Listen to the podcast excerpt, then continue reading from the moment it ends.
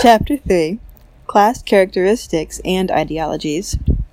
There is a close connection between socio political development, the struggle between social classes, and the history of ideologies. In general, intellectual movements closely reflect the trends of economic developments. In communal society, where there are virtually no class divisions, man's productive activities exert a direct influence on his outlook and aesthetic tastes. But in a class society, the direct influence of productive activities on outlook and culture is less discernible. Account must be taken of the psychology account must be taken of the psychology and conflicting classes. Certain social habits, dress, institutions, and organizations are associated with different classes. It is possible to place a person in a particular class simply by observing his general appearance, his dress, and the way he behaves.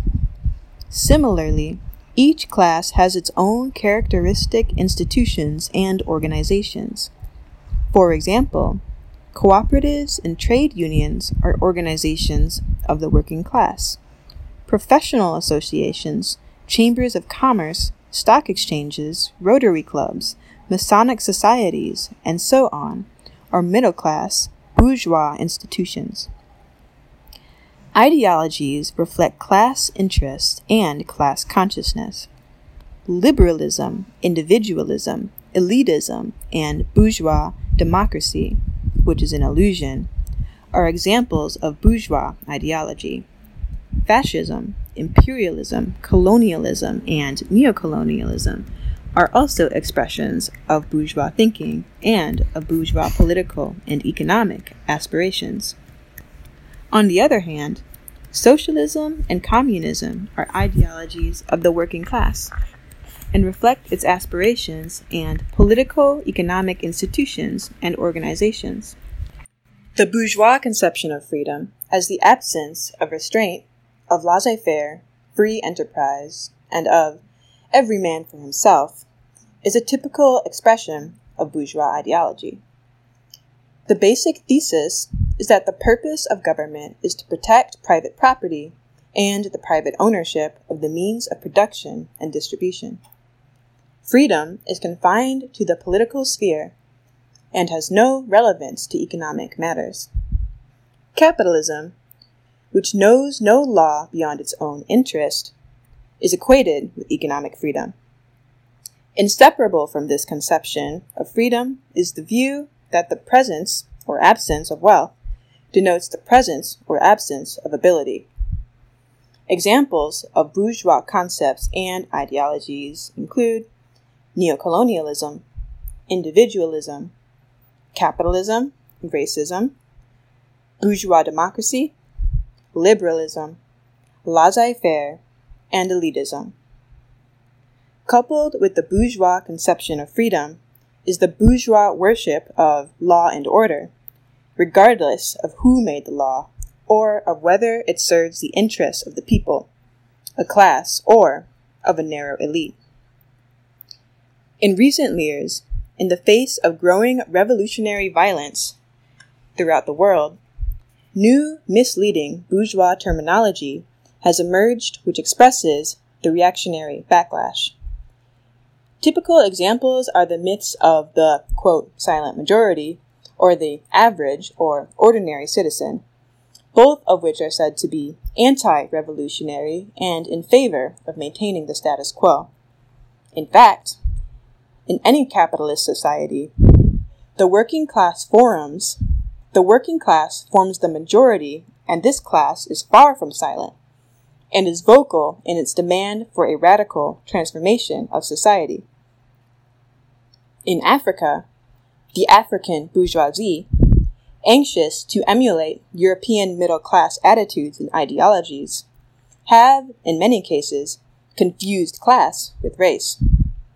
They find it difficult to differentiate between European classes since they are not familiar with the subtle differences in speech, manners, dress, and so on. Differences which would instantly betray their class origin to their own fellow countrymen. Members of the European working class live as bourgeoisie in the colonies. They own cars, have servants, their women do not enter the kitchen, and their class origin is only apparent to their own people. After independence, the indigenous bourgeoisie, in aspiring to ruling class status, copy the way of life of the ex ruling class, the Europeans. They are, in reality, imitating a race and not a class. The African bourgeoisie, therefore, tends to live the kind of life lived by the old colonial ruling class, which is not necessarily the way of life of the European bourgeoisie. It is rather the way of life of a racial group in a colonial situation. In this sense, the African bourgeoisie perpetuates the master servant relationships of the colonial period. Although the African bourgeoisie, for the most part, slavishly accepts the ideology of its counterparts in the capitalist world, there are certain ideologies which have developed specifically within the African context, and which have become characteristic expressions of African bourgeois mentality. Perhaps the most typical is the bogus conception of negritude. This pseudo intellectual theory serves as a bridge between the African, foreign dominated middle class and the French cultural establishment.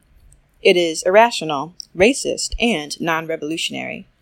It reflects the confused state of mind of some of the colonized French African intellectuals and is totally divorced from the reality of the African personality.